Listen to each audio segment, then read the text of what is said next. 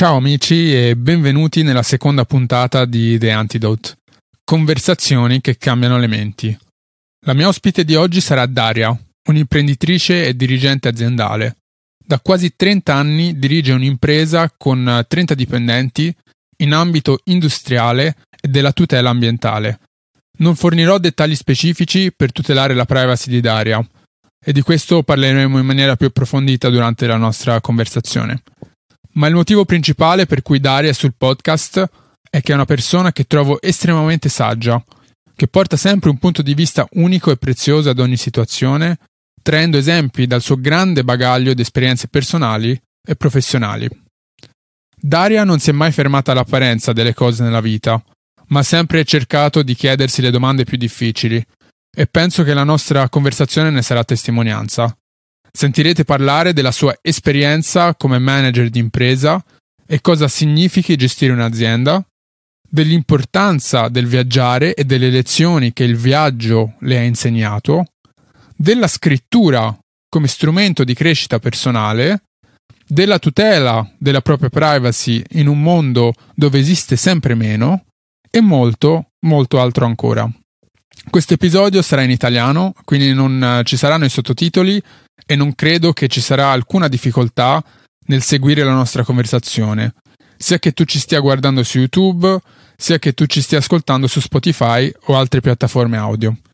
Se trovi questa conversazione interessante, ricordati di iscriverti al canale per aiutarci a crescere e raggiungere sempre più persone.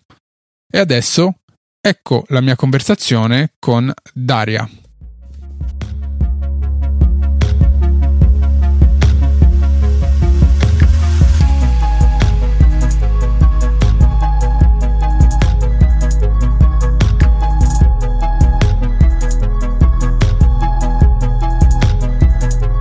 Daria, benvenuta nel secondo episodio di The Antidote. Grazie mille per essere qua. Per quelli che ci stanno ascoltando possiamo rivelare che questo è il secondo nostro tentativo a registrare. La prima volta siamo riusciti ad arrivare forse a metà e poi abbiamo avuto problemi di connessione, quindi devo dire che sono ancora più grato perché non solo hai accettato e hai avuto la pazienza di farlo con me la prima volta, ma hai avuto anche la pazienza di ritornare e riprovare a fare questa cosa, questo, questo esperimento insieme a me. Quindi grazie mille. Grazie mille a te Camilla, eh, è stato è un piacere in realtà essere qua e ti ringrazio per avermi offerto questa possibilità di sperimentarmi in questa cosa nuovissima per me, è una mia prima volta, quindi sono un po' sono emozionata e è un piacere nel senso, ovviamente la nostra prima volta non è andata a buon fine per problemi tecnologici che esistono in campagna. Ora sono scesa in città e vediamo se, se, la linea ci aiuta, ci assiste. Sì, sembra andare tutto meglio e infatti eh, proprio a, quel, a, tal proposito inizieremo la conversazione da un punto totalmente diverso rispetto alla scorsa volta perché sennò è troppo facile e già, sappiamo già cosa dire e cosa non dire e toglie tutto il divertimento. Eh, vorrei prima dire perché ho voluto e poi mi hai accordato questo piacere di, di fare questa conversazione insieme è perché tu, Daria, sei una persona con diversi anni di esperienza in ambito aziendale, eh, nel più alto ambito aziendale che, si, che, ci possa essere, che è quello dirigenziale. Tu hai diretto, hai lavorato e poi eh, sei stata amministratrice delegata, correggimi se sbaglio, di un'azienda per uh, un totale quasi di, di 30 anni e quindi porti un'esperienza lavorativa di un certo peso, uh, nel quale dopo mi piacerebbe poi andare un po' più in profondità, ma soprattutto ti trovo una persona che uh, a livello personale è riuscita a coltivare una saggezza e un, uno sguardo sulla vita che trovo estremamente interessante e queste due cose insieme eh, beh, mi portano un po' ad ammirarti in realtà. E quindi oggi spero un po' di dissezionare e di capire un po' meglio come vedi il mondo, eh, sperando di poterne trarre qualche lezione interessante per me e poi anche per chi ci darà l'onore di eh, ascoltarci. Sono lusingata per tutti questi bellissimi complimenti e premetto non mi sento una saggia, mi sento una persona sì che ha cercato soluzioni ai vari problemi che si sono, si sono presentati. E sì, non mi riconosco sinceramente come dirigente d'azienda, e poi magari posso raccontare di come è iniziata la mia esperienza nel mondo lavorativo. E, ehm, quindi sì, non so se tutto fa parte di un quadro di deficit di autostima, non lo so, però preferisco sì mantenere un profilo basso, ecco, e, che nel basso si riesce sempre a uscire, a uscire abbastanza bene. Beh, forse hai toccato su un punto interessante perché abbiamo un po' quest'idea delle persone che dirigono le aziende come eh, superumani, eh, però in realtà vedere che dall'altra parte ci sono persone con uh, le stesse insicurezze magari che possono avere tutti, eh, ci porta un po' a, a, ad umanizzarle e a capire che eh, tutti abbiamo gli stessi problemi, tutti soffriamo un po' del, del, di insicurezze e di problemi di autostima, quindi è, è, molto utile sapere che anche una persona che ha avuto 30 anni di esperienza lavorativa a certi livelli, poi alla fine del giorno è una persona come, come le altre e ha le stesse difficoltà. Eh, sì, diciamo più che superumani, io penso che gli imprenditori oggi siano, quantomeno io mi, mi sento un supereroe. Sì. Eh, l'attività nostra è un'attività estremamente complessa che tocca tanti temi, mm, eh, tanti argomenti e settori importanti, quindi l'ambiente, ovviamente la sicurezza sul lavoro, eh, gestiamo grossi macchinari, quindi c'è tutta la complicazione legata alle attrezzature e mh, mm, bisogna essere un po' dei supereroi per riuscire a, a condurre un'azienda con tutte le complicazioni che ci sono in un'azienda. Mm, sicuramente ci sono, ora per quella che è la mia esperienza personale, noi nasciamo come una piccolissima impresa familiare. Io sono entrata senza un profilo specifico, oggigiorno ci sono tante persone, ci sono scuole di management di, dove si, sì. impara il business. Io sono uscita da un liceo linguistico, quindi volente o nolente sono entrata comunque in una, in una piccola impresa familiare e lì ho cresciuto la mia, ho fatto la mia esperienza lavorativa, quindi per forza di cose ho imparato e sì, quindi forse è da lì che nasce una, una certa insicurezza, cioè io non, non mi sento un'imprenditrice, eh, non, non, ho quel background scolastico o di preparazione universitaria che magari sicuramente tanti manager e direttori di impresa hanno oggigiorno. Però ecco, in qualche maniera sono riuscita a portare avanti il lavoro e, e, ed essere soddisfatta, diciamo, di quello che, che sono riuscita a realizzare. E penso sì che mm, deficit di autostima possono, siano legati direttamente alla, alla persona. Quindi ognuno ha la sua storia personalissima che nasce nella primissima infanzia nasce dal contesto in cui si, si è nati, in cui si cresce, in cui ci si sviluppa e poi quello che riesce a fare questa persona con il bagaglio che ha, quella è un'altra storia, ecco, quindi eh, spesso magari le persone con deficit di autostima difficilmente riescono a raggiungere alti livelli o grandi esposizioni. Quindi non saprei, ecco. Mm. Eh. Sono anch'io convinta che i grossi manager, grandi manager e dirigenti in realtà abbiano l'autostima ben salda al, suo posto. Sì, può, può darsi. Secondo me, possibilmente nella maggior parte dei casi è, è, più un mostrarsi sicuri che esserlo veramente, perché io penso che, che tante persone in realtà soffrano un po' di ehm, di problemi di autostima e di sindrome dell'impostore, ecco, non mi veniva la parola. Eh, io sicuramente ne, ne, soffro costantemente e quando mi vedo in realtà andare bene in qualcosa c'è quasi una sensazione di estraniazione, no? Quindi ti, ti vedi un po' da fuori e ti guardi e dici ma sono veramente io che sto facendo queste cose, sono veramente io che ho avuto questa promozione al lavoro, che ho ottenuto questo eh, questo lavoro che non, magari non pensavo di riuscire a ottenere. Mi sta, sta veramente succedendo a me eh, me lo merito, scopriranno che sono lì per sbaglio, no? Un po' questa, questa storia mentale che, che ti racconti, ma poi in realtà ti rendi conto, o almeno mi sono reso conto personalmente, quanto questa cosa porti in realtà a una fame e una voglia di lavorare che sia il doppio degli altri, perché non sentendoti sicuro di te stesso o di te stessa, hai voglia di, eh, con le competenze, dimostrare, se non agli altri, almeno a te stesso, che sei lì per un motivo, ecco. Che sì, che, che te lo meriti, te lo meriti. forse. O... Sì. Penso nasca un po' anche dalla nostra cultura. Eh, in altri paesi c'è più una cultura anche di riconoscimento dei meriti. Sì.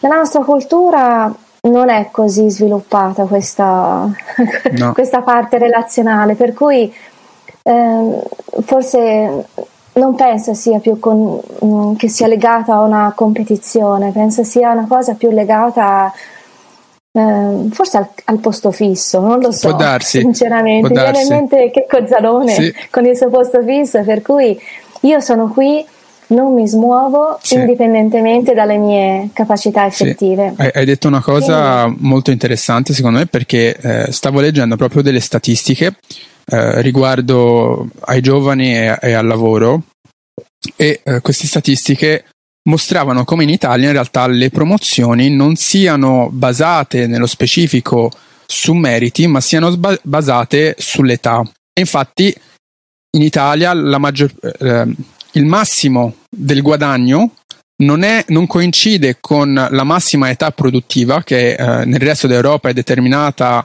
eh, nell'età tra 30 e, 40, e, 50 anni, quindi in questo arco di tempo si raggiunge la massima produttiv- produttività personale, chiaramente eh, in media, eh, poi personalmente c- c'è una grossa variabilità, e all'estero questo coincide anche con il massimo grado di guadagno che uno raggiunge nella vita. In realtà in Italia è il contrario, il massimo grado di guadagno nella, nella carriera si, si, raggiunge solitamente dopo i 50 anni, eh, perché è l'età in cui uno ha, ehm, è stato in, nell'azienda in cui è per la maggior parte di, del, del, tempo, quindi è proprio basato su, sull'età.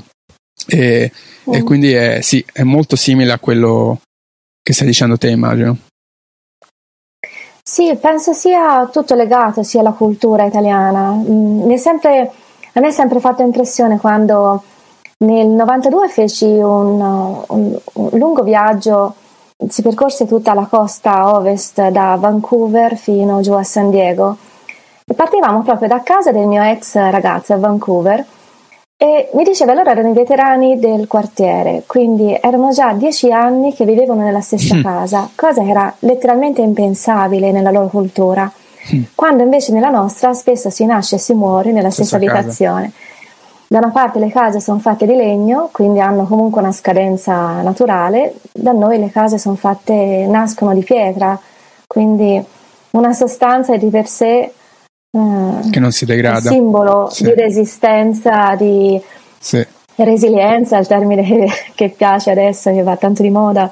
Quindi ehm, può darsi che la nostra cultura sia sia impermeata di questi fattori, no? quindi anche il posto di lavoro in realtà si tende a trovare un posto di lavoro e lì rimarrò sempre, quindi in qualche maniera questo un po' uccide, eh, uccide la, la, mm, eh, la, propensione anche a migliorarsi sì. secondo me. Dall'altra parte se non c'è una struttura che premia Ovviamente ci vuole anche una struttura dove effettivamente ci possono essere degli spazi e questo è l'imprenditore che crea spazi per poter fare in modo che le persone ecco, crescano e di là ci vogliono persone che abbiano voglia di crescere, di migliorarsi. La, nella, la, certezza, è, piccola... la certezza è la morte della creatività, no? Si dice.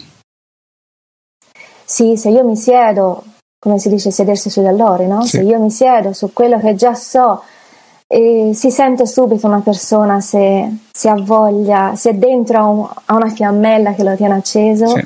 e quindi ha, se una persona è curiosa, se una persona ha voglia di far meglio, dove far meglio significa spesso anche soltanto porsi la frase ma si potrebbe fare diversamente sì. questa cosa, cioè E, diciamo, in questo sono abbastanza orgogliosa del lavoro svolto in azienda perché è nata comunque come un'azienda piccola familiare dove non sembrano esserci spazi, no? Sì. Gli spazi effettivamente non ci sono laddove rimane la mentalità per cui il titolare sono io, il responsabile sono io e conosco io l'azienda e soltanto io riuscirò a mandarla avanti. Solo per dare una Ed piccola è... prospettiva del, di cosa è diventata l'azienda, quanti dipendenti ha al momento? Ma rimaniamo comunque una, una piccola impresa, cioè okay. sono 30 dipendenti, quindi Però, rimaniamo insomma, comunque una piccola impresa. Sì. Anche perché poi ci sono comunque limiti, limiti dimensionali, sono dati anche da, da fattori di, commerciali, da fattori certo. fisici anche.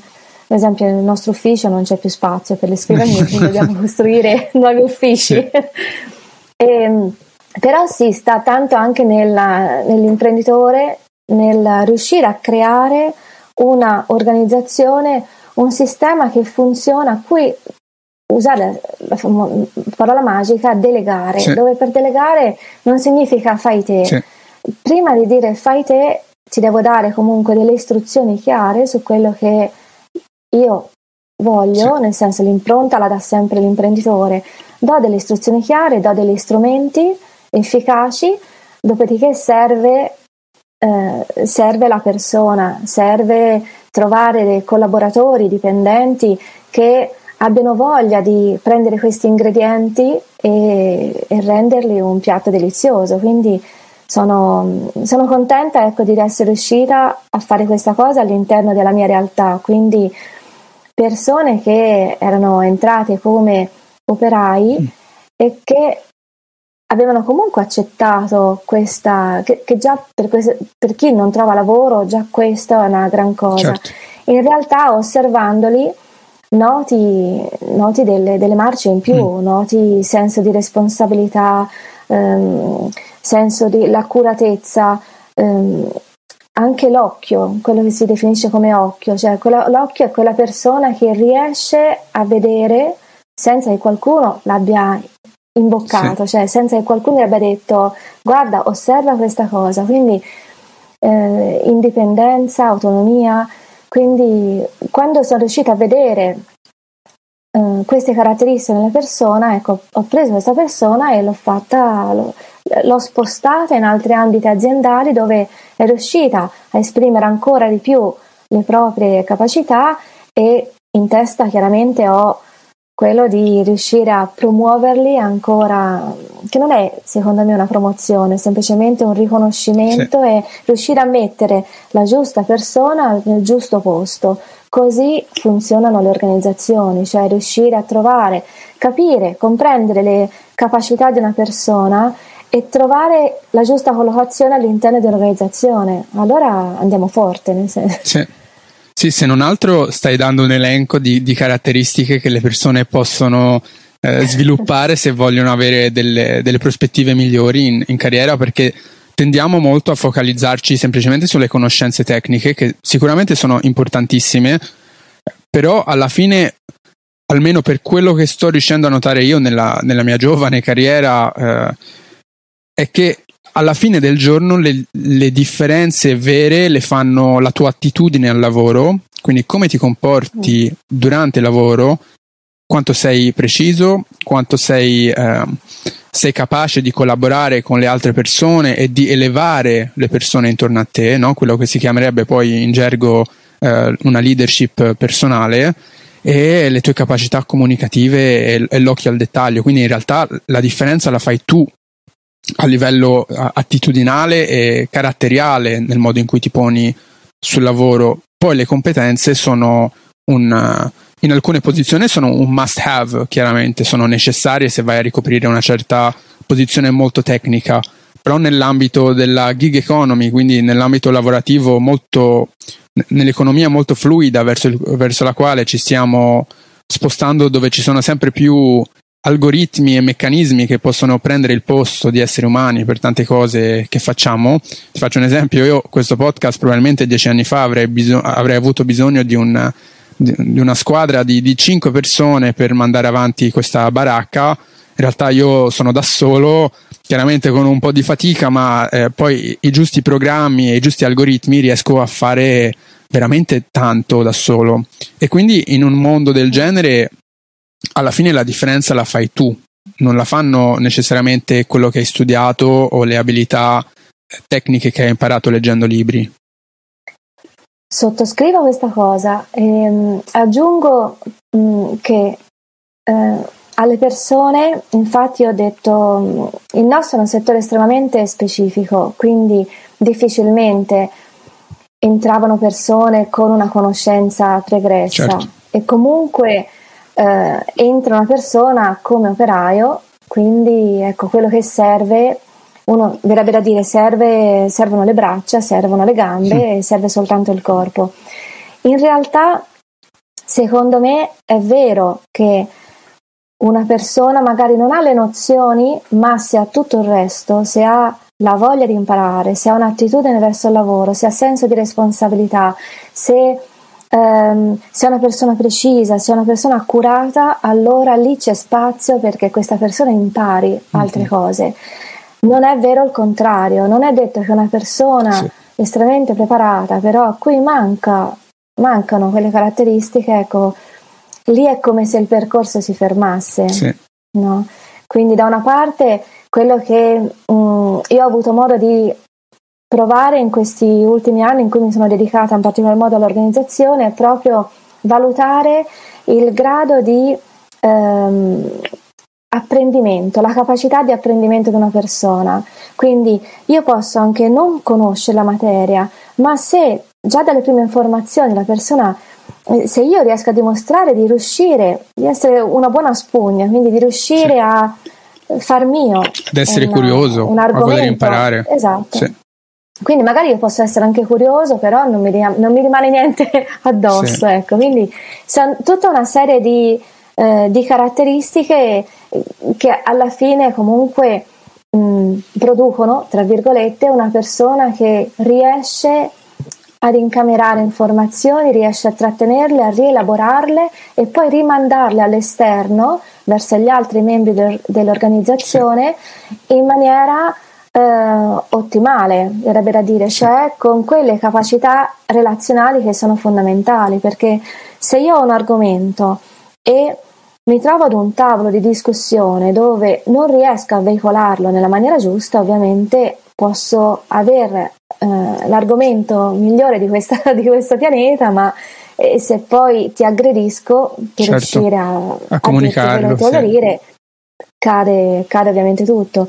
Rispetto a ciò che dicevi prima, ho un appunto da fare, cioè non è detto che la persona che ha tutte le caratteristiche per poter imparare cose nuove, che abbia anche curiosità, senso di responsabilità, capacità di apprendimento, in realtà si trovi anche in un ambito che le permette di mettere in pratica certo. queste cose, perché ti posso dire per certo che ho, ho, due amiche care che lavorano nella pubblica amministrazione, mm. Hai già detto tutto.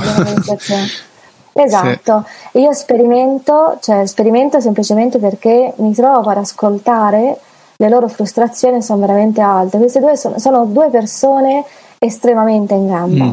Sono mh, mm, innanzitutto sono due donne e su questo più io vado avanti, più mi sento di effettivamente di sottolineare il fatto che sono due donne in un posto di lavoro e questo crea crea veramente un distinguo che non dovrebbe esserci. Mm.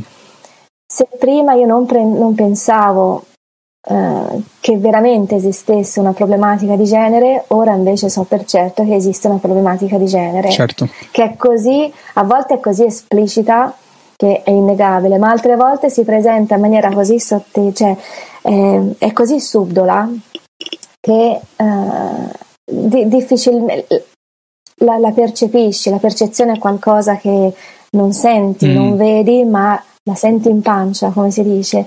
E um, queste ah, due sono qualche due persone, due don- esempio specifico da, da portare per, uh, per capire meglio cosa intendi?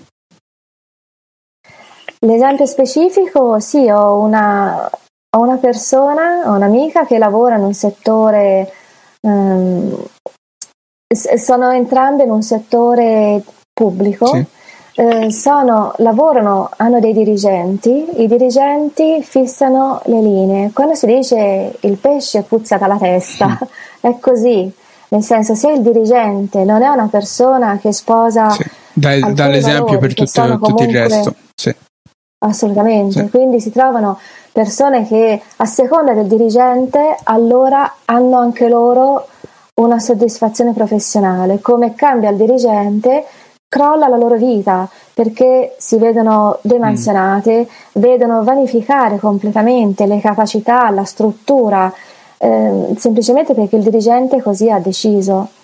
Quindi ora no, non posso approfondire perché effettivamente no, sono in uno è proprio addirittura un corpo di polizia. Mm. Cioè, quindi mi devo fermare perché non posso, non posso andare oltre, ma l'esperienza che loro stanno vivendo è un'esperienza difficile. È difficile perché ti trovi comunque come una persona che vuol fare, ha le capacità di fare sì. e viene annientata letteralmente.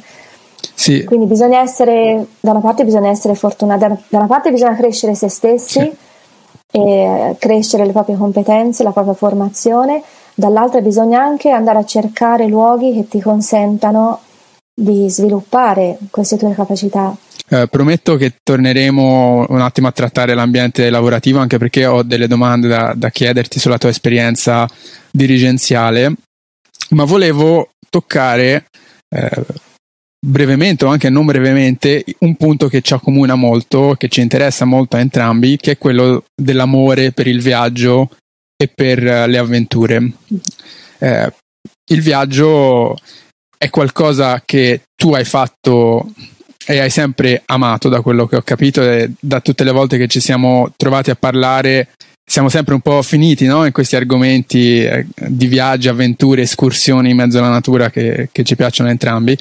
Tu, Daria, sei una persona che non solo ha viaggiato molto, ma ha viaggiato anche in posti che definiremmo posti difficili in cui viaggiare. Quindi non sono proprio quei viaggi, no? il, il volo Ryanair che prendi a Parigi il fine settimana e dici ho, visto un posto nuovo, poi in realtà sei rimasto molto nelle tue comodità. Eh, tu hai viaggiato in posti difficili e la mia domanda, la domanda che ti volevo fare è eh, cosa, che ruolo pensi abbia avuto il viaggio nel renderti la persona che sei oggi? Penso sia stato fondamentale, fondamentale viaggiare. Um, ho iniziato a viaggiare, il primo viaggio l'ho fatto eh, fisicamente da sola, da sola insieme, insieme al compagno nel, nel 1990. E, non ero ancora maggiorenne che siamo andati in Israele in Egitto e, e lì ho dovuto affrontare la mia prima febbre perché eh, Israele è un viaggio, per me era un viaggio abbastanza facile perché comunque c'erano parenti, quindi una zona diciamo conosciuta. Poi da lì prendemmo un autobus per andare al Cairo perché volevamo vedere le piramidi. E, um, eravamo budget travelers, quindi certo. soldini contati. Questa è stata la prima il primo insegnamento della, del viaggio, cioè quando hai una passione l'attenzione si concentra lì. Mm. E ehm, come, come ha influenzato? Il fatto che ciò che guadagnavo io lo mettevo da parte perché, per comprare biglietti aerei e per potermi, cioè, per potermi garantire eh, il viaggio, quindi non mi sono mai appassionata agli abiti, alle scarpe, niente di tutto ciò, quindi ho fatto subito una, una selezione. E le mie risorse sono andate un, un sacrificio quindi... da una parte per un beneficio dall'altra.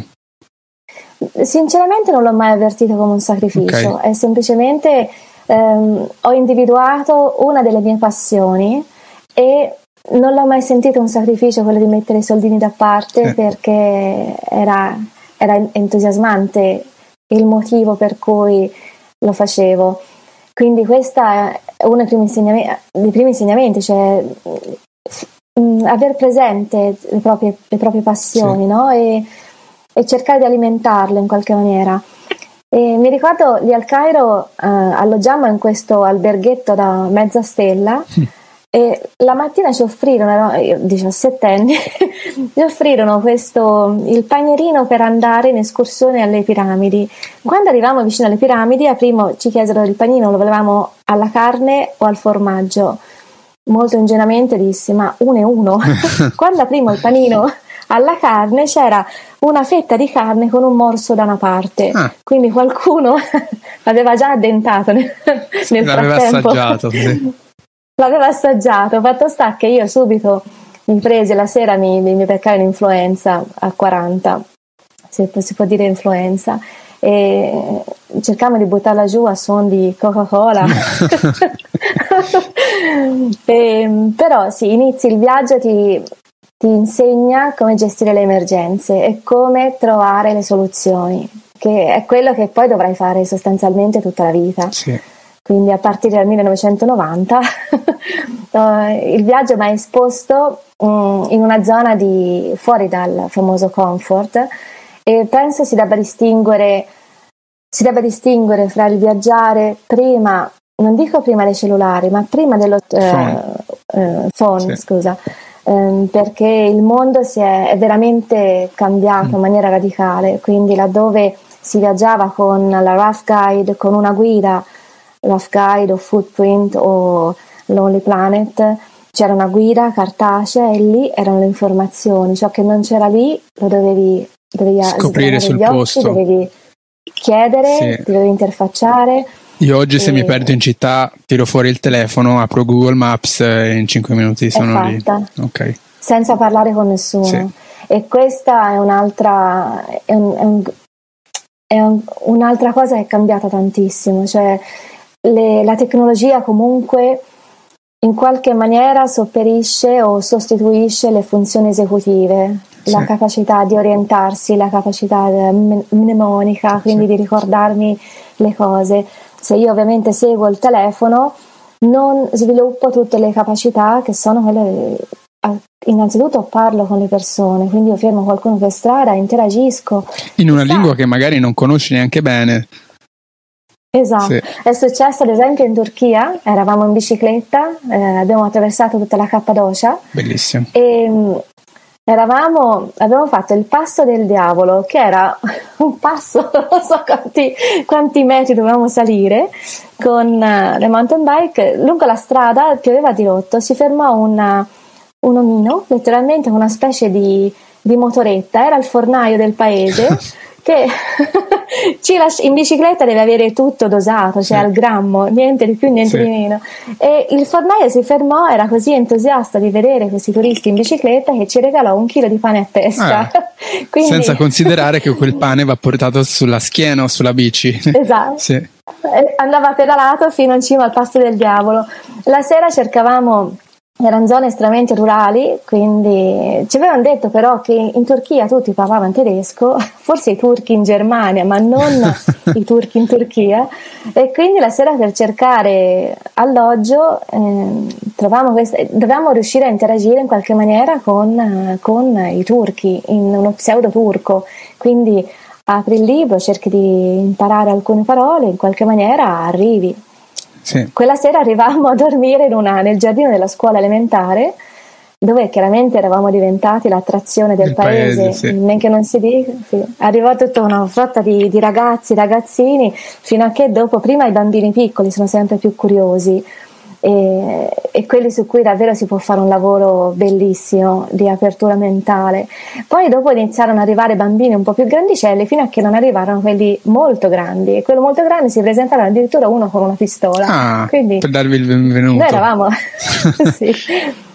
e, per tornare al problem solving, quindi noi eravamo in tenda in una, campeggiati in un paesino sperduto della Cappadocia con con una persona che ci, ci, mostrava una pistola e non riuscivamo a capire cosa ci stesse dicendo.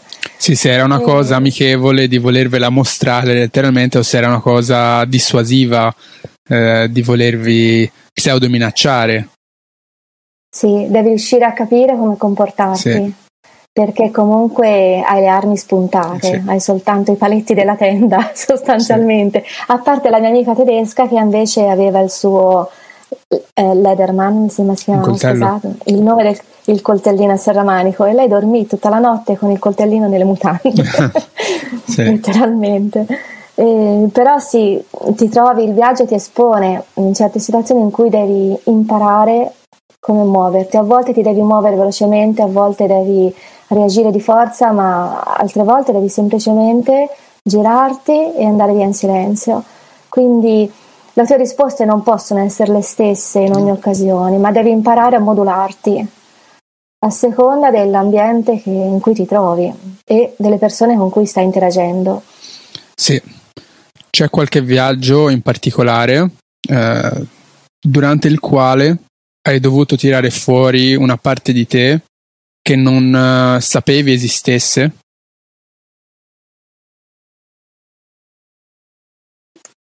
Um, non lo so sinceramente perché um, tutti i viaggi nel momento in cui sei lì alla fine, no, alla fine ti trovi a vivere delle esperienze. Io immagino con una mia amica siamo andati, siamo andati in Australia eravamo a dormire in, in auto in, nel deserto eh, volevamo andare diciamo che l'albergo 5 stelle non ti è mai interessato no. troppo da quello che riesco a capire ecco sì.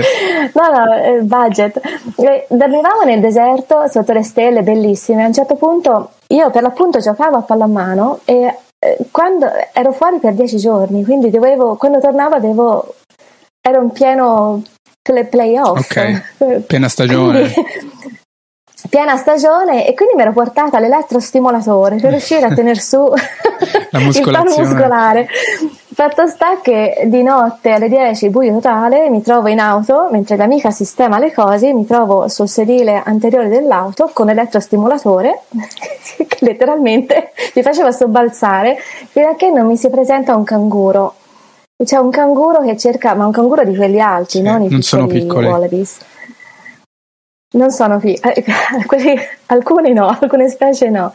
E, mm, e ci sono t- così tante situazioni, ma ehm, quindi gestire le unghie del canguro che ti si posano addosso, e sapendo, crescendo con un cartone animato dove ti dicono che il canguro tira cazzotti, sì.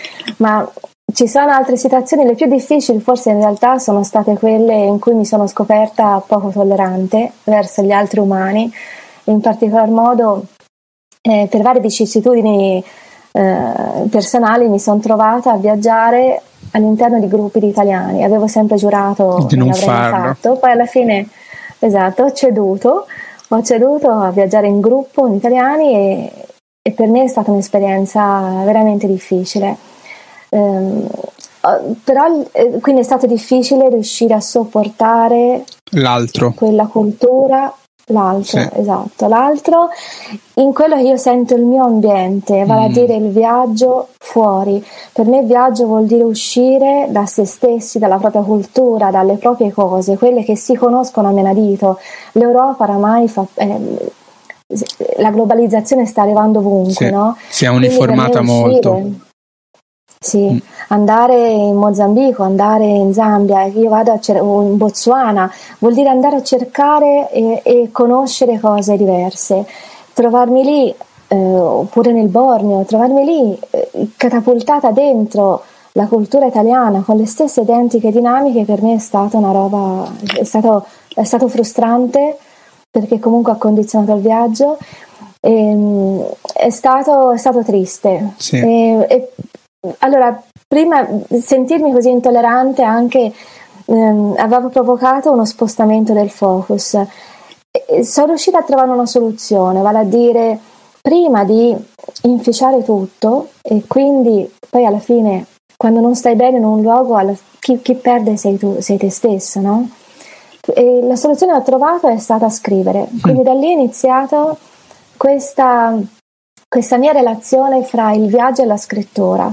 Sono riuscita a viaggiare in un contesto che non era l'ottimale, però mettendoci di mezzo un iPad e tutte le parole, io letteralmente riversavo, avevo creato una connessione diretta fra me e la mia esperienza, mm.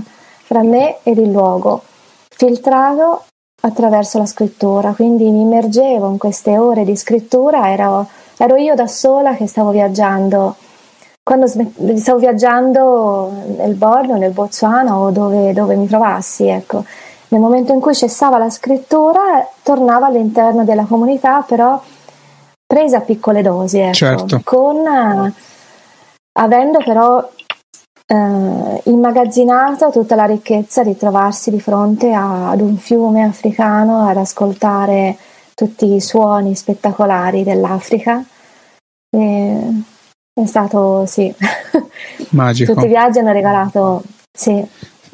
Mi fa piacere che tu leone. stia toccando da sola alcuni punti che volevo portare, eh, che volevo, di cui volevo parlarti, di cui uno è, è, proprio la scrittura, perché mentre preparavamo questo podcast eh, insieme discutevamo di, di, argomenti che potevano interessarci, di, di cui trattare in questa conversazione.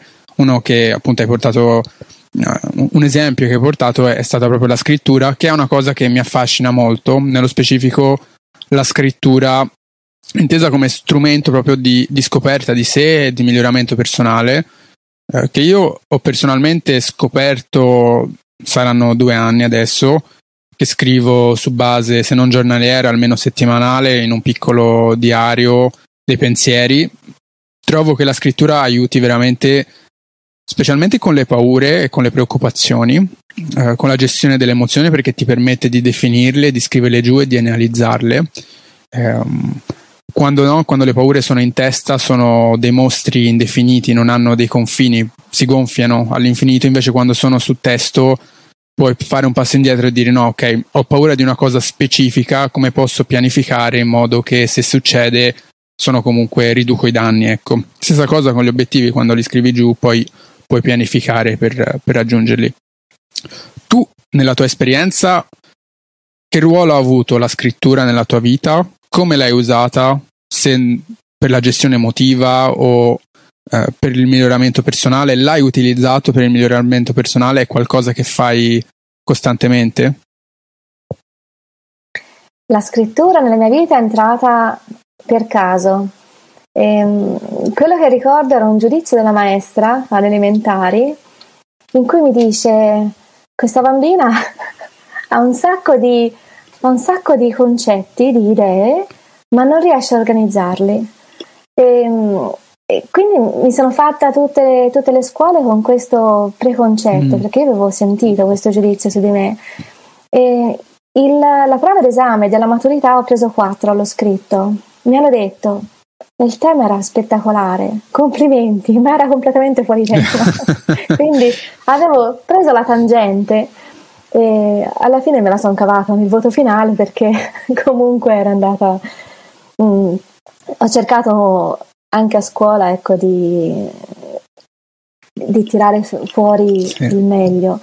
E la, in realtà quindi questo, questo giudizio elementare e il tema, il 4 al tema della maturità eh, hanno sempre condizionato, mi hanno sempre. perché i giudizi pesano. Certo. Quando Ti hanno immesso in testa dice... che non sai scrivere essenzialmente. Sì, okay. quando Camilleri dice mi è rimasto impresso che le parole sono come proiettili, no? Quindi bisogna fare attenzione effettivamente a come si usano le parole perché le parole feriscono sì. molto e non si sa mai quanto sì. e per quanto tempo durerà questa ferita. Quindi alla scrittura io sono arrivata um, per caso Mm, quando ho vissuto la separazione dalla, da, dal marito nel matrimonio, quindi quello era un dolore così forte, così dirompente che um, quello che riuscivo a fare era ascoltare in maniera inter- ininterrotta una, una canzone di James Morrison dove c'era questo videoclip di questa donna che camminava scalza sulla, sull'asfalto e a un certo punto crollava facendo eh, battere questo ginocchio sull'asfalto e poi si sdraiava.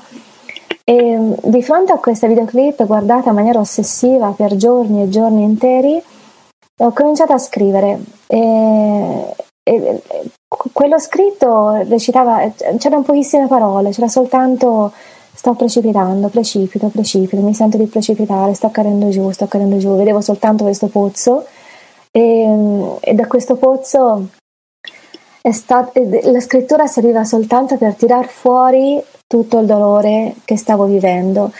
Mm, da lì poi è diventata eh, una, una, compagnia, si è evoluta, quindi eh, si è evoluta soprattutto durante i viaggi, è, lo, è, è diventato lo strumento attraverso il quale io riesco a prendere le emozioni e portarle fuori. Che siano emozioni positive o negative, cioè emozioni belle o brutte, però la scrittura è lo strumento che, che mi serve per portare fuori le emozioni. Nel portarle fuori, poi ho imparato, mi è stato suggerito da una psicoterapeuta di scrivere e lasciare sedimentare lo scritto, che è fondamentale, una tecnica importantissima. Quindi, quindi eh, in essenza, cosa vuol dire questo? Non, non, rileggerlo subito o revisionarlo in un secondo momento? No, soprattutto se si ha qualcosa da dire a un'altra persona, non è una sì. cosa piacevole, conviene scriverlo. Va scritto su un foglio, gli va scritto tutto quello che si ha da dire, dopodiché questa lettera non va inviata, mm. ma va lasciata in un cassetto, va ripresa una settimana dopo va letta, dopodiché va riposta nel cassetto e bisogna attendere due settimane. Ok. Se alla fine di questo percorso effettivamente sentiamo ancora quelle cose scritte nella lettera veritiere e ci sentiamo forti nel sostenerlo, allora se proprio si deve inviamola. Mm. Ma conviene spesso, e questo è vero secondo, cioè io lo sento, lo sento vero questa affermazione, cioè le emozioni sono, sono cose nostre. Sì. L'altro non può comprendere le nostre emozioni, cioè una parte di queste emozioni noi le esterniamo e non è neanche detto che siamo bravi a esternarle, perché c'è chi è arrabbiato e non mostra, se non forse un movimento di sopracciglio, e non mostra effettivamente sì. di essere arrabbiato, c'è chi è felice che mantiene una faccia di pietra, sì. quindi non è detto che siamo così bravi ad esternare le giuste emozioni che poi vengono percepite nella maniera corretta da, da un altro soggetto che è di là, che ha tutto il suo mondo. Allora penso bisogna porre un po' meno fiducia nell'altro, nel senso che l'altro non è No, non siamo noi stessi, quindi non ha detto che abbia le nostre orecchie, i nostri occhi, la nostra bocca. Allora bisogna imparare a rigovernarsele un po' meglio le emozioni. Ce le teniamo qua, le rigoverniamo e la scrittura è un'ottima lavatrice. Mm. è una lavasciuga anche, sì. se lo lasci, il cassetto è lavasciuga. Le, le tiriamo fuori, le gestiamo, dopo che hanno sedimentato, che eh, si sono pulite di tutto, di tutte le varie... Dell'impeto del momento. Dell'impeto, esatto. Sì. Infatti mi ricordo, eh, sempre questa psicoterapeuta mi disse seguire sempre eh, l'intuito, non l'istinto. Mm. L'istinto eh, è qualcosa di momentaneo e, comp- e, impulsivo, l'intuito è qualcosa di più profondo, è, è quasi la tua coscienza. No? Esatto, okay. perché deep, come si dice, deep inside, mm, you know sì. how it works, quindi dentro, dentro la pancia ti dice, ti dice cos'è, lo senti cos'è giusto. Sì e cosa non è giusto per te. Sì. Non in termini assoluti, perché non esiste, perché ciò che è giusto per me non è giusto per non essere per il mio vicino. Certo. Quindi l'intuito ti dice, ti guida anche in scelte che non avresti mai, eh, mai, mai pensato di fare, no? Sì. Quindi l'intuito te la dice bene, l'istinto spesso ti porta su, su una strada irta. Sì. Hai, hai, una routine Scesa. specifica riguardo allo scrivere? Lo fai con una cadenza? Lo fai solo quando senti la necessità? Solo su necessità. Okay. Sono, sono, cessati i viaggi e è cessata la scrittura. Ok, interessante. Mm, la, sì, cioè i viaggi sono il mio motore primario perché come esco, come mi trovo, comunque come si esce dalle proprie mura, si, io mi sento invasa da, da tantissimi stimoli mm. e um, in realtà talvolta um, mi trovo comunque a scrivere perché accadono, accadono, cose che comunque provocano emozioni, può essere um, anche la perdita, la perdita di un di un amico caro come può essere un cane, cioè certo. un, un, animale domestico. Quindi ci sono, la vita non è soltanto viaggio ovviamente, ci sono le interazioni con le persone, le esperienze che si vivono, quindi io so che la scrittura esce spontanea quando le emozioni chiamano. Sì. Ok, te- tergiversiamo un'altra volta perché ci sono tante cose di cui ti voglio parlare. Eh, la prossima cosa in realtà è, è molto penso spieghi e, e, mostri che outlook uh, diverso hai sul mondo. Perché tu, Daria, quando ti ho chiesto se volevi fare questo podcast come mi hai detto sì, volentieri, ma ad alcune condizioni. Eh, le condizioni sarebbero state di, quelle di cercare di mantenere una certa anonimità intorno alla tua persona, eh, come ad esempio non rendere pubblico il tuo cognome, non rendere pubblico il nome dell'azienda per cui lavori eh, e quindi infatti siamo rimasti molto vaghi su questo punto eh, perché tu eh, sei una persona che ha una concezione, eh, scusami, dà un'importanza alla privacy. Tutti noi diciamo che la privacy è importante, però forse sei una delle poche persone che conosco che effettivamente poi ha preso delle misure per proteggere la, la propria persona. Eh, non eh, sei su, sui social media con il tuo vero nome, eh, vivi nella campagna toscana, quindi lontana da tante di, di quelle che possono essere le, le distrazioni no? e l'esporsi della vita cittadina, volevo chiederti, in un mondo in cui stiamo andando nella direzione completamente opposta alla tua, quindi dove tutti cerchiamo ormai il nostro momento di fama online, tutti cerchiamo il nostro like eh, sui social media, i nostri seguaci su, su Instagram, mostriamo l'interno delle nostre case, mostriamo i nostri pensieri, nostri, le nostre opinioni sulla situazione politica. Poi sul Covid c'è stato proprio, con il Covid c'è stato proprio eh, l'esploa di queste cose. Che valore ha in realtà fare quello che fai te, ovvero rimanere dietro le quinte, rimanere, avere un certo grado di anonimato nella vita? Perché la privacy è importante? Allora, ehm, la parola anonimato mi rimanda un po' agli incappucciati, nel senso effettivamente a chi, sì, a chi um, agisce, um, a chi agisce ma poi non vuol farsi riconoscere, quindi io con un cappuccio in testa vado a spaccare una vetrina. Diciamo, non è, ecco, non è questa, non, non è questo il contesto la mia paura riguarda, sì, sui social io per la verità sì, sono soltanto, sono un po', un po su Facebook, eh, ma, ma, non tanto, no, sicuramente non più come prima. Sono presente su Instagram ma non pubblico. E, ehm, il motivo per cui è che ho, ho visto come stanno evolvendo i social e come sta evolvendo la cultura in generale. Quindi la cultura cos'è sostanzialmente? È, una, è un riassunto di, delle modalità con cui si, si, si comportano le persone.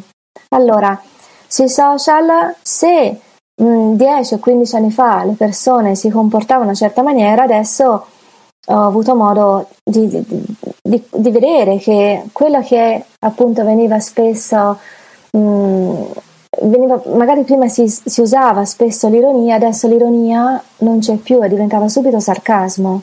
Mm. Cioè, laddove cercava di esprimere soltanto un'opinione, adesso diventa un giudizio perentorio e soprattutto eh, sono apparsi gli haters, che è proprio un lavoro, sì. un lavoro a tempo pieno. Quindi il motivo per cui non, non mi piace espormi è che non si sa più alla fine chi, chi legge, con che spirito legge e quali intenzioni abbia. Ho fatto, mh, mm, scusa, sono rimasta un po' generica, però per darti un'idea, eh, siamo andati a un concerto a Lignano Sabbia d'Oro eh, quest'estate. Sì, ehm, è un concerto mh, mm, accompagnando la figlia del, del, mio compagno che è entusiasta, il suo primo concerto in assoluto E eh, quindi in preda a tutte queste emozioni, perché il suo beniamino è lì e la sera l'avrebbe visto, però come succede con tutte queste figure idealizzate, non riesci a toccarlo, non riesci... Non... Allora mi ha detto, guarda, ha pubblicato una foto. Io ho detto, fammela vedere. Ho guardato la foto, ho riconosciuto, ho detto, c'è una, una piscina, un dettaglio di una piscina con un certo angolo, si vedeva soltanto un angolo della piscina, con una certa pavimentazione, dietro c'era un pino e poi c'era un angolo di un gazebo. Vi ho detto, sicuramente lui è qua, in questa città, perché stasera al concerto. Sono andata su Google Map, ho guardato, è stata un'operazione durata penso due minuti. Da Google Map ho guardato gli alberghi con la piscina, ce n'erano tre con quella forma, poi abbiamo guardato la pavimentazione perché si trova tutto su Google sì. Map, entri nelle foto della, de, insomma, eh, ridotto a due, dei due soltanto quello aveva un pino in quella posizione e c'era un piccolo gazebo. Mm. In cinque minuti nemmeno abbiamo capito che il suo beniamino era nell'albergo accanto al nostro. Ci siamo recati fisicamente, c'era esattamente la stessa scritta che aveva visto nella foto, come ci siamo messi lì al cancellino, l'ha vista in piscina a fare il bagno e quindi è andata a parlarci. È andata nel pieno delle emozioni, l'ha chiamato, lui è stato bravissimo, è venuto, è uscito dalla vasca, è venuto a salutarla, che lei ha avuto modo di abbracciarlo, di, di parlarci, di avere una conversazione con il suo beniamino, quindi e tutto è partito da una foto pubblicata sul social. Quindi eh, non si sa mai che fine fanno, che, che fine fanno le nostre informazioni, certo. come vengono usate. Uh, ho lavorato sul GDPR per motivi lavorativi, c'è sì tutta una struttura, GDPR è il regolamento per la protezione dei dati, c'è sì tutta una struttura, ma poi quelli che sono i flussi veri dei dati e soprattutto come altri li possono usare sono non, non, lo, non, lo, possiamo sapere. Ci sono tante persone che sono state derubate mm. perché pubblicavano foto, si trovavano in Sardegna al mare, è ovvio, se sì. la tua casa si trova sulla montagna, eh, dai un sacco di spunti a chi in realtà tanto gentile non, non pare essere. Quindi eh, penso, io sono sui social insieme ai miei amici, ho soltanto amici eh, su Facebook, quindi persone con cui, che conosco, con cui ho avuto un'esperienza reale, fisica, perché questo scambiare l'amicizia, è vero c'è una gran confusione fra gli adolescenti, scambiare l'amicizia, ora l'ho capito, l'ho capito domenica in passeggiata che esiste una graduatoria, ci sono i migliori amici, poi sotto ci sono c'è, insomma, c'è tutta una gradatoria di amici, sì. si chiamano tutti amici, ma poi sono anche persone che neanche conosci, sì. non condividi niente, non, neanche eh, ti, cioè non hai mai visto fisicamente. Quindi io rifuggo, non è la mia concezione di, di amicizia, purtroppo è stata storpiata una parola e quindi preferisco eh, preferisco stare su un piano di tutela piuttosto sì. non, non, ho bisogno di avere il plauso e il consenso di perfetti sconosciuti. Sarebbe bello ecco perché comunque conoscere persone a me piace. E non ho bisogno di queste cose qua. Già quando mi confronto con i miei amici sono loro che mi rimandano quel feedback che è necessario per la propria crescita personale. Poi se il mondo fosse bellissimo, ovviamente pubblico c'è chi ti dice mi è piaciuto tanto, ma c'è chi ti dice guarda no, non condivido le tue cose. Sì. Se fosse fatto in questi termini sarebbe, sarebbe cosa. bellissimo. Sì. Purtroppo non è così, insomma, ti, ti, senti ricevere minacce di morte, a me non è successo personalmente, però basta leggere notizie. Sì e io so di non essere in grado di gestire quel carico emotivo. Quindi, siccome so di non essere in grado, mi tutelo. I, i, bene- i, i lati negativi sono maggiori dei benefici per te di, di essere, nell'essere pubblici, ecco.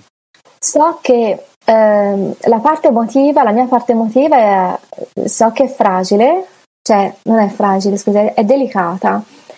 E eh, esporsi al mare magnum eh, di internet comunque ti espone ad una frazione, può essere piccola, grande, io non so quant'è, ma pur piccola che è, cioè, che, che sia, cioè anche se è piccolissima, io so per certo che mi bastano un, un haters, un odiatore, due odiatori, qualcuno che mi dice delle cose che mi colpiscono a livello emotivo.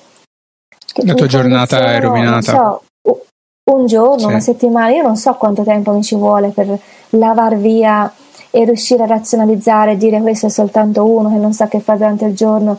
Non ho voglia, ecco, di pienare la mia vita di queste cose qua, perché so dall'esperienza che eh, come noi siamo ciò che mangiamo, così sì. avviene anche a livello intellettuale. Se io passo la giornata a leggere commenti di gente che odia altra gente o se, se io mi relaziono continuamente, sto in ambienti dove c'è astio, frustrazione, rabbia, per forza di cose il mio carattere si modifica. Quindi se ho la possibilità, perché non abbracciare, perché non desiderare per se stessi stare in un ambiente mm. dove c'è più nutrimento? Sì. Se io mangio schifezze la mattina alla sera, per forza di cose, per, prima o poi il mio corpo me lo dice, stai male. Se mangio troppe, troppi zuccheri, i miei capelli me lo dicono subito. Se sto, eh, quindi conviene nutrire la propria anima, cioè sì il proprio intelletto stando a contatto con persone nutrienti. Sì, diciamo che lo strumento, eh, il social, porta e promuove conversazioni sempre più polarizzate, dove ormai il default, eh, se una persona, se non sei d'accordo con una persona, non è più dire guarda, apprezzo il tuo punto di vista, ma non, non sono d'accordo e magari questi sono i motivi dove magari dove a quel punto la conversazione può anche diventare eh, può anche portare degli spunti di, di crescita per entrambi, no? se hanno poi la voglia di, di, ascoltarsi a vicenda, ma diventa subito un, un, un dibattito, se non un lanciarsi offese gratuite, perché è proprio una forma di comunicazione eh, non naturale, non siamo, non siamo stati, non, siamo evolu- non ci siamo evoluti per parlare dietro a persone, dietro uno schermo per forma scritta su una sorta di, di forum dove dall'altra parte non vedi la faccia degli, dell'individuo, quindi le offese diventano veramente gratuite. Eh, dal vivo in una stanza invece non ti puoi permettere di dire certe cose a una persona, sicuramente da una parte ci, ci possono essere delle conseguenze molto fisiche e molto reali, perché eh, se a qualcuno eh, dai della testa di cazzo, questa persona può veramente girarsi e tirarti un cazzotto. E forse da una parte sarebbe anche giustificata in alcune circostanze, visto il modo in cui ci parliamo online. Però ehm, quindi capisco il, il, rifugiarsi da queste cose. Eh, infatti, uno dei motivi per cui eh, no, ho avuto l'idea di fare questo podcast è, è stato comunque di eh, di poter portare conversazioni un po' più lunghe, più, un po' più approfondite a quello che è il panorama online, perché eh, il trend in realtà è sempre il contrario, messaggi sempre più brevi, eh, messaggi sempre più eh, poco profondi e meno dettagliati, perché la nostra attenzione poi si sta abbreviando. Tu vedi un beneficio nel cambiare o pensi che dovremmo pensare diversamente al modo in cui postiamo le nostre informazioni? Allora, la scrittura può essere fraintesa e mm, ti dico, in conversazione con una psicoterapeuta, non da paziente ma da amica, eh, lei mh, mm, convinta Novax eh, e io convinta, poco convinta di fare il vaccino, ma eh, chi vorrebbe farsi un vaccino? Cioè, certo. piuttosto un panino alla Nutella, cioè io preferivo il panino alla Nutella, però si, si fa, lo faccio. Sì. Non, non, sono entusiasta, ma lo faccio perché per tanti motivi. E ogni tanto ci confrontiamo. Io uso spesso l'ironia. Di là i messaggi che mi tornano indietro sono che io sono incazzereccia, eh, intollerante. Mm. I messaggi partono da me con un tono e anche le parole che uso a me sembravano es- esplicitare completamente la mia ironia certo. e la mia leggerezza. Mentre dal, vivo, la... mentre dal vivo c'è un po' un ehm, innocente fino a prova contraria, no? Quindi uno pensa, su, pensa inizialmente che la persona abbia delle buone intenzioni finché poi magari dici qualcosa che non ha delle buone intenzioni e a quel punto i toni del discorso possono cambiare, invece per iscritto è eh, colpevole fino a prova contraria, no? quindi subito si pensa al, al peggiore scenario. C'è anche un meccanismo di proiezione, mm. che è un meccanismo psicologico, no? per cui lei legge un messaggio e mi è già successo due volte questa cosa qua.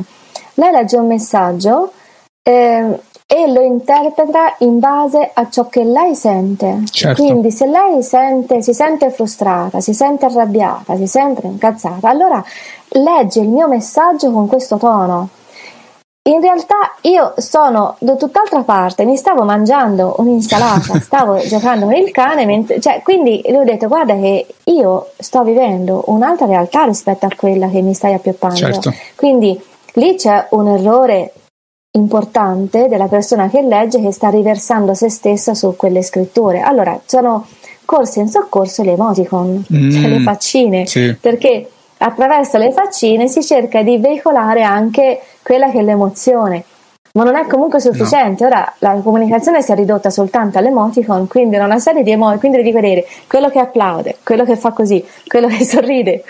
Ho, ho adorato la, fare... la, definizione dell'emoticon da parte di un comico americano che lui le definisce eh, i geroglifici moderni, no? come gli egiziani che comunicavano sì, sì, sì. con i simboli su, su, sulle mura, noi comunichiamo con queste, queste faccine approssimative. Ma è vero sono, eh, io mi chiedo, ma non facciamo prima fare una videochiamata? Mm. Visto che lo strumento c'è e ce lo consente, chiamiamoci, ma anche soltanto a voce, certo. almeno senti qual è il mio tono di voce e non riversi te stessa su, quello, su, un, su un testo scritto. Certo.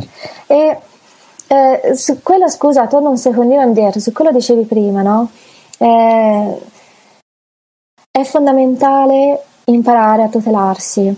Eh, a me è successo, siccome ho vissuto comunque un momento difficile, come io mi sento letteralmente rinata tra i 40 e i 45 anni, ho fatto uno sforzo per rinascere, come per riuscire un parto durato 5 anni.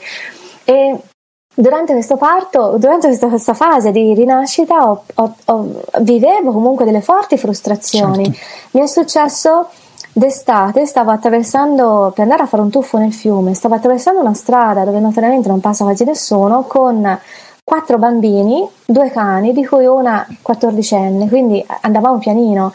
Un motociclista ci è arrivato a tutta velocità, quasi mi porta via due bambini e mezzo cane, quindi gli ho urlato contro, questo si è fermato io mi sono trovata a fare un testa a testa con un motociclista dotato di casco. Mm. In quell'attimo io non sapevo esattamente ci fosse dietro. Questo poteva tirarmi una testata sul naso, io avrei perso il naso, avrei perso gli incisivi. Certo. Quindi eh, questo, questo, episodio, eh, da questo episodio ho imparato una cosa importante, cioè che la cosa importante è il mio naso, la cosa importante sono i miei incisivi. Mm e il senso che ho di me. Quindi a volte tutelarsi vuol dire, spesso tutelarsi vuol dire scansare problemi.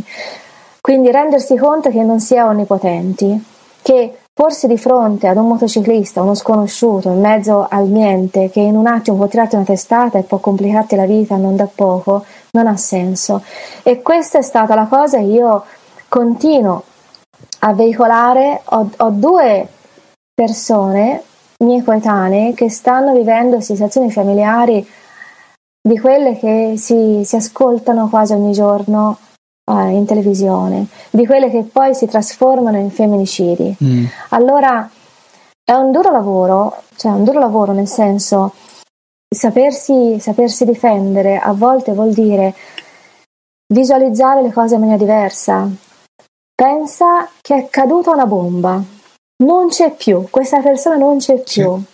Non puoi ottenere giustizia perché la giustizia è, una, è un concetto astratto, non esiste la giustizia oggettiva. Quindi esci fuori da quella cosa, tirati fuori da questa cosa che rischia di portarti ancora più danni rispetto a quelli che hai adesso. Impara a star da sola, mm. impara a, a, a lavorare sulla tua indipendenza non andare a cercare giustizia, che la giustizia spesso non esiste. Allora, la giustizia si trova quando si riesce a tutelare la propria vita, senza ovviamente far male agli altri. Quindi ehm, sapersi difendere, sapersi tutelare è una delle, del, delle cose che tutte le persone, in primis le donne, dovrebbero imparare a fare, è un ABC. Mm. Purtroppo, come si dice spesso da bambini, ai bambini viene insegnato come risolvere, come sistemare il giochino, alle bambine viene insegnato a come chiamare aiuto, mm. come invocare eh, l'assistenza di altri. E, e allora no, insomma, anche il mare magnum per tornare alla, ai social eh, per me è una forma di protezione, non di autodifesa ma di protezione.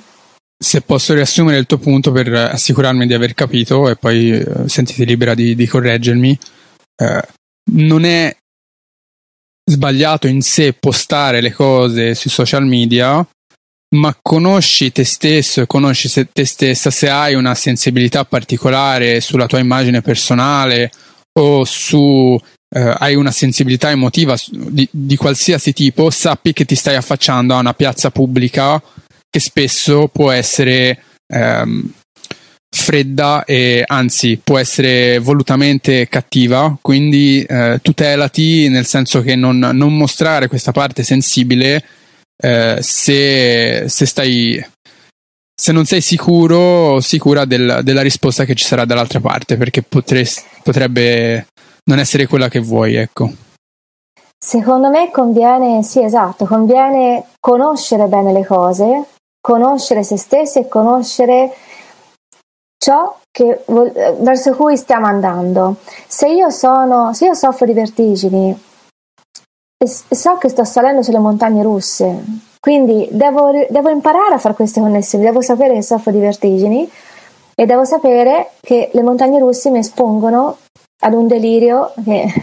allora, ovviamente non si può conoscere tutto, non è che io anticipo, io non, non mi sento per niente una persona ansiosa, non è che anticipo tutto e quindi tolgo la ricchezza della, della, certo, dell'esperienza. Di, dell'esperienza, anzi, eh, sono una, i miei amici lo possono testimoniare. Andiamo a vedere cosa c'è là dentro. Beh, anche perché per finire Però... in Cappadocia in una tenda con qualcuno che ti punta una pistola non devi essere una persona ansiosa eh, fin no. dall'inizio, perché sennò non ci saresti in quella situazione, ecco. Eh, esatto, cioè, no, ansiosa, ansiosa no. E sono grata alla mia mamma che invece era, era ansiosa, ma se l'è sempre tenuta per mm. sé.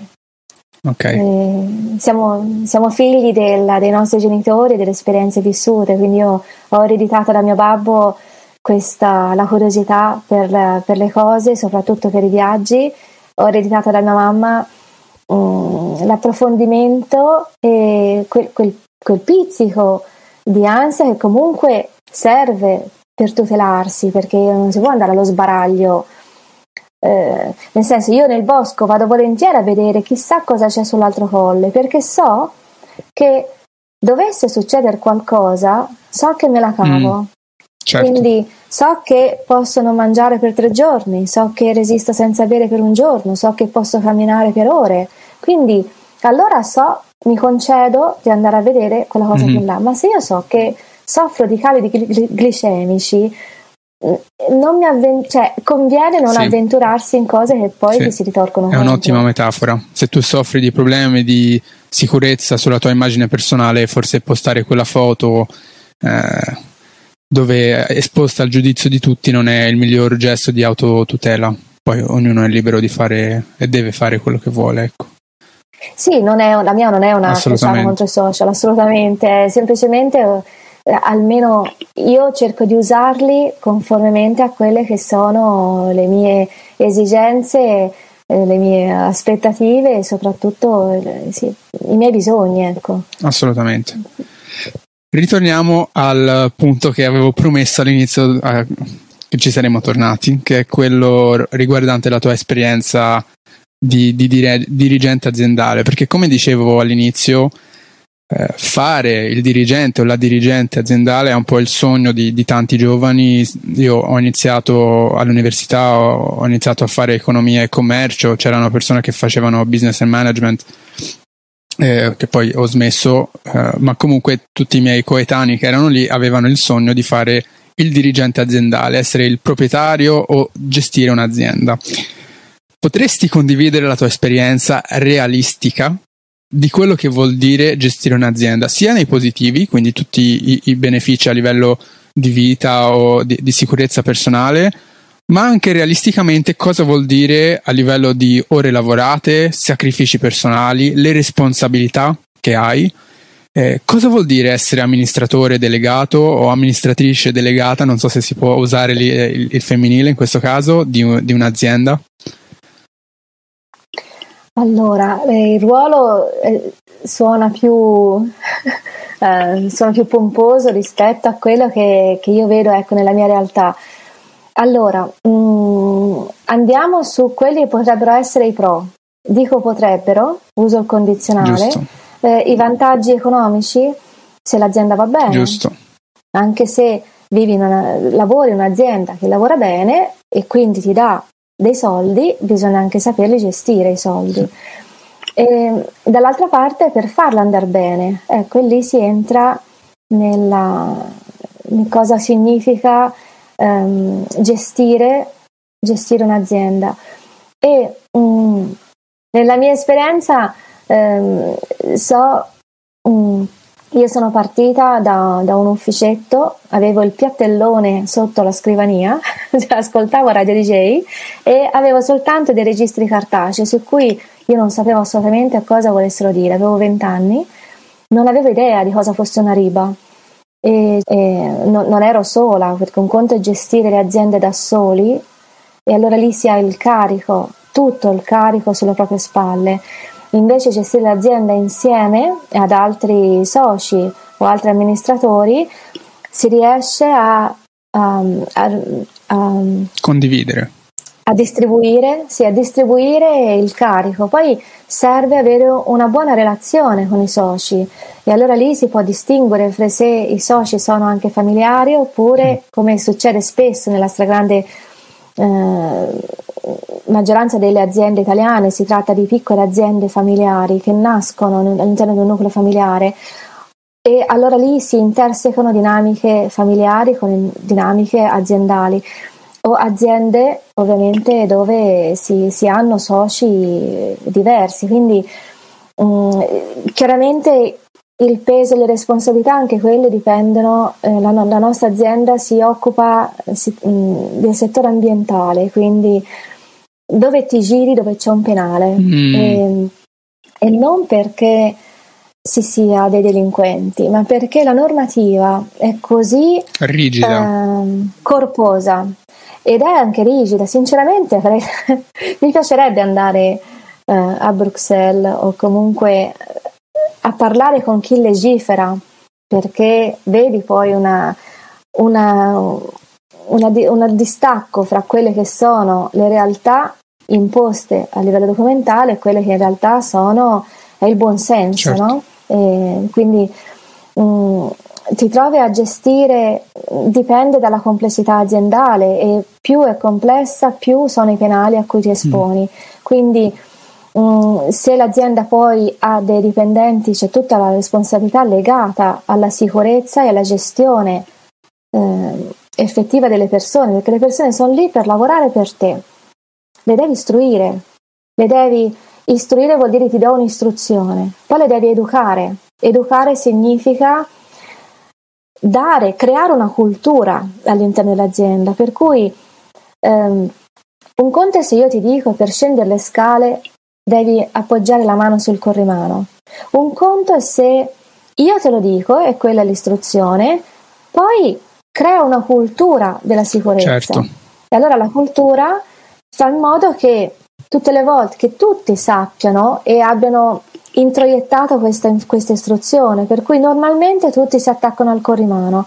Quando entra una persona nuova, è tutto l'ambiente che insegna ad attaccarsi al corrimano. l'istruzione e insegna e, e, chi sta fuori, cioè chi entra da fuori, vede gli altri comportarsi in una certa maniera e si adegua. Mm-hmm.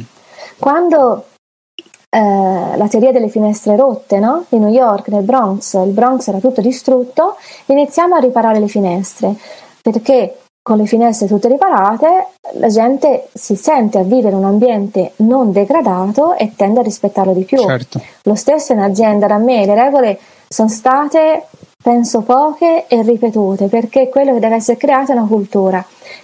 La cultura, eh, l'azienda, sempre detto, l'azienda si vede dagli angoli, no? non dalle grosse masse, quindi da mm. come vengono tenuti gli angoli. Se negli angoli c'è sporco, quello è un sintomo che si tira a buttare negli angoli. No, gli angoli devono essere puliti. Mm. Ci sono poche frasi, però che secondo me creano una cultura aziendale.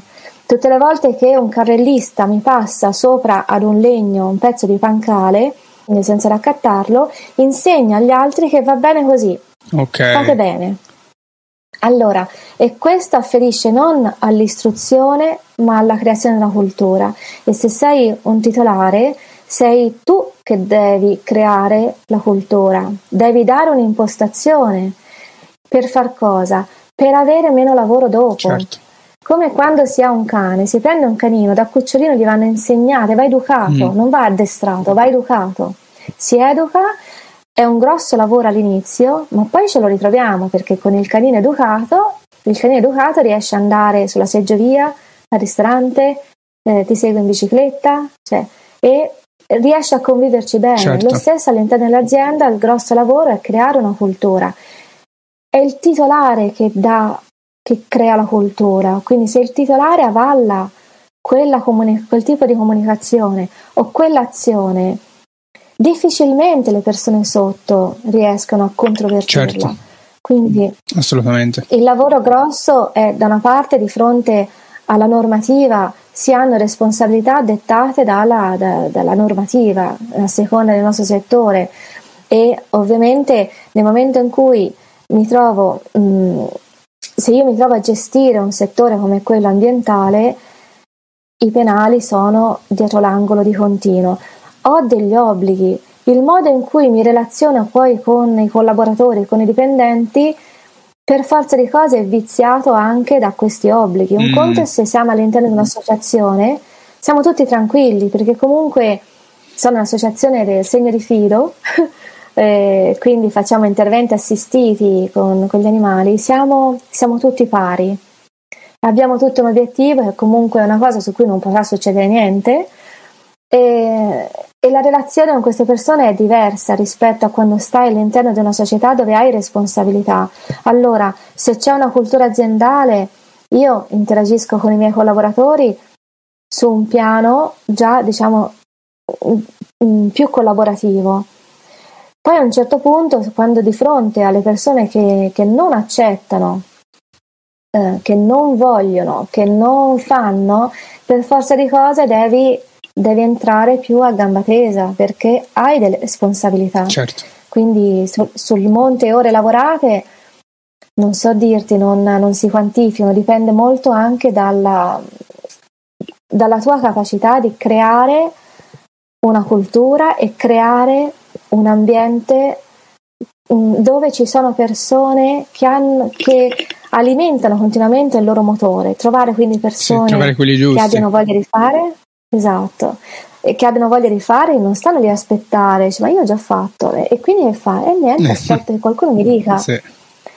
Devi trovare persone che abbiano un motore, devi creare l'ambiente intorno a queste persone perché riescano a lavorare e insomma son, a, a seconda di quanto lavori bene, imposti bene il lavoro, allora te lo ritrovi, magari riesci ad andare a, anche a sciare più di due giorni all'anno.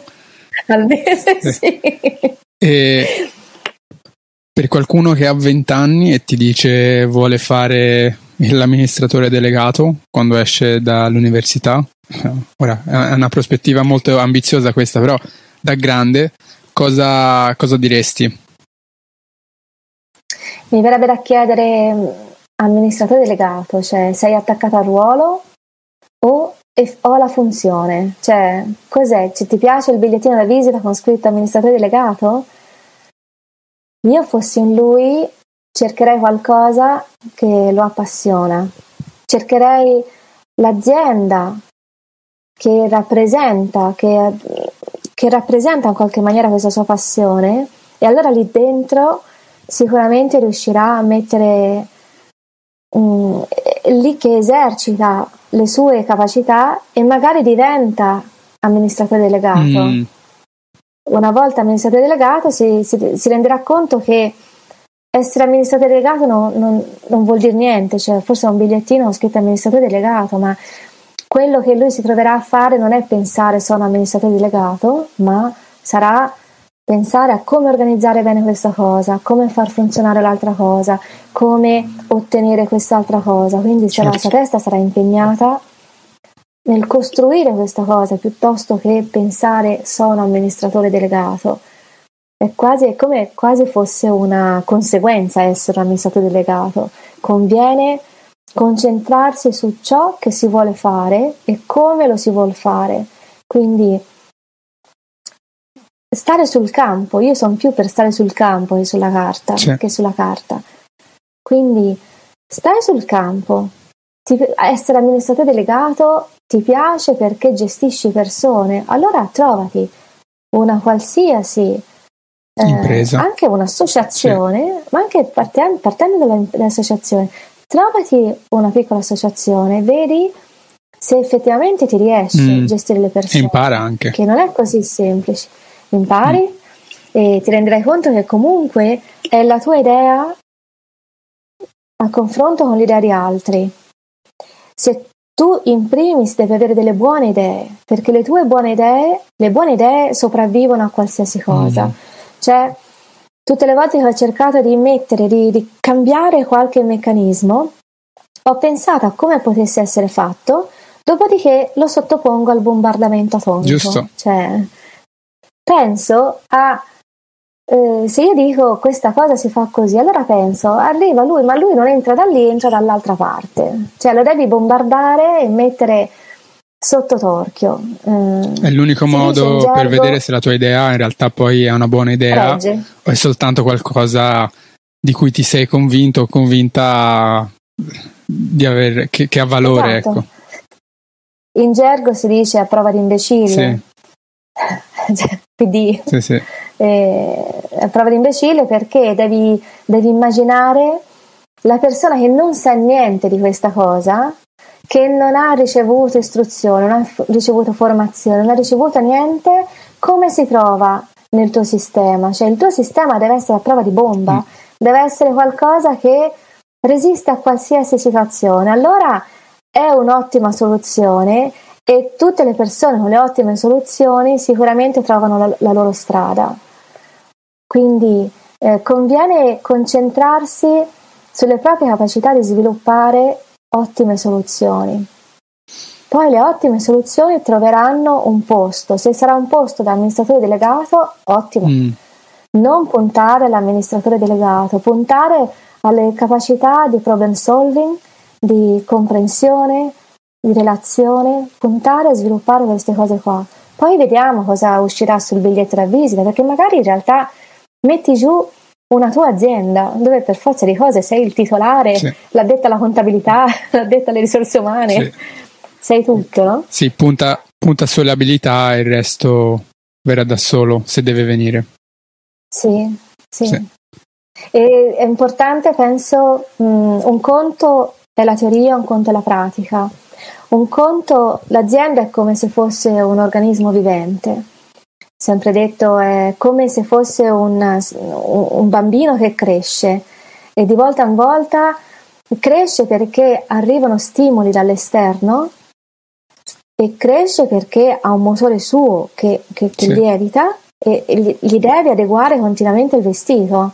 Quindi un conto io sinceramente mm, mi verrebbe da dire un conto è ciò che si impara sui libri, però a me manca questa, questa parte perché appunto io non ho una formazione certo. specifica. E un conto è quello che succede sul campo, sono le dinamiche reali, perché poi si ha a che fare, teoricamente andrebbe fatto così, ma poi nella pratica io ho queste persone, cioè come si dice, si va alla guerra con i soldati che si certo. hanno. Allora so che andrebbe fatto così, ma un, es- un esempio banale, nel senso, nel momento in cui è necessario raccogliere un certo dato, un peso netto, peso netto è la sottrazione, la differenza fra il peso lordo e la tara. Ma se io questo dato non riesco a averlo perché ho persone magari che soffrono di discalculia, Certo. Allora, è ovvio che io dovrei avere questo dato, ma non ce l'ho perché c'è un altro problema tecnico da un'altra parte. Allora devo avere la flessibilità mentale di non, in, non incaponirmi perché sul libro c'è scritto si fa così, perché la tecnica di business dice si fa così. Devo saper sempre leggere la realtà. Mm. Sì. Devo saper interpretare e trovare strade. Sì. Poi appunto io nasco come eh, in, non ho appunto, non avendo una formazione, io tante cose le ho imparate semplicemente sul campo e sicuramente tante cose non le conosco perché non, non ho quella, non quella formazione specifica. Però ecco, so per certo che ci sono poche regole, ma spesso sono chiare, ecco. Mm. Fantastico, fantastico. Eh, in conclusione, Daria, eh, quali sono i tuoi prossimi progetti? Dove ti sta portando la vita adesso? um, allora, ho, ho, capito in tutto questo lungo cammino um, di esperienze, ho capito che um, uh, a me piace sbrogliare le matasse. ho trovato la mia vocazione, sbrogliare le matasse. Quindi, Sei una problem solver. Eh, eh, sì, no, quantomeno mi piace, ecco, quindi mi appassiona. Eh, qualcuno mi dice che quando c'è un problema sono come il, il cane sull'osso, non è una bella immagine, però ehm, mi piace mettermi lì e cercare di trovare il sistema per farlo funzionare. Eh, e quindi ho pensato anche mm, a quanto sia... Um, io sono nata all'interno di un, di un ambiente, all'interno di una realtà aziendale, sono nata lì, però forse tutte le competenze e le capacità che ho maturato in questo lungo percorso mi fanno desiderare di provare a mettermi in, alla prova in altri ambiti, eh, ambiti completamente sconosciuti. E allora, come si tornava al discorso iniziale, ho un paio di ambiti completamente sconosciuti, entro i quali sento di, il desiderio di mettere un piede e sento che non so come andrà, però per certo sento di avere la cassetta degli attrezzi con mm. me. E come dico spesso alle persone che sono entrate a lavorare da me, non mi interessa che tu conosca questa cosa specifica, a me interessa la tua attitudine, quindi se sei una persona di un certo spessore, di una certa attitudine, allora questa cosa la impari, non ti preoccupare. E è la stessa cosa che cerco di dire, cioè, dico a me stessa, cioè mm, si può imparare tutto, se si ha la voglia si impara. Quello che è fondamentale è stare in, in contesti che ti appassionano quindi uno dei progetti è appunto coltivare questa, queste, questa associazione dove eh, facciamo interventi assistiti con, con, gli animali. Sono una coadiutrice del, del, cane, è una cosa per cui non avevo mai avuto tempo di coltivare. Non avevo mai avuto tempo di coltivare, invece sarebbe interessante ecco, portare avanti questo settore perché anche gli animali aiutano tantissimo sì. nel sciogliere i nodi. Sì. Solitamente Daria l'ultima domanda è sempre come possono le persone trovarti e contattarti, ma nel tuo caso diremmo il contrario, non trovate e non contattate Daria perché non le interessa, anzi lasciatela da sola, no. apprezzate la conversazione che abbiamo avuto insieme ed è fatevela bastare, anzi se avete qualcosa di specifico da chiederle scri- potete scrivere a me, io po- potrò, esatto. girare, potrò girare la, la domanda in caso. Daria, è stato veramente un, un piacere, eh, un grande piacere, grazie di nuovo per essere venuta qua e per aver eh, condiviso tutta la tua conoscenza e, e, direi saggezza, te lo dico, anche se tu non credi. Siamo già a un'ora e 42, quindi il tempo è volato veramente. E, beh, eh, spero che di riaverti di nuovo su questo podcast e avere un'altra conversazione sul quale possiamo finire di esplorare le varie tematiche che ho ancora da chiederti, perché qua accanto ho il mio quaderno e le domande non sono esaurite, quindi c'è una parte 2 di questo. Ti ringrazio tantissimo eh, perché questa è una cosa di cui avevo letteralmente terrore, invece mi ha permesso di andare oltre a, a quello che pensavo di riuscire a fare, quindi grazie mille per questa opportunità. Grazie a te Daria, in bocca al lupo con tutto, con le nuove avventure, le nuove iniziative e grazie di nuovo. Grazie. Ciao.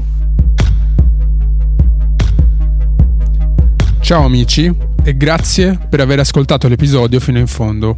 Spero che questa conversazione vi abbia cambiato un po' la mente. Se queste conversazioni vi piacciono, ricordatevi di iscrivervi al canale del podcast. Ricordatevi anche di condividere l'episodio con i vostri amici. Ci aiuterete a far crescere questo podcast e realizzare la nostra missione di diffondere conversazioni che cambiano le menti. Grazie. Ci vediamo alla prossima.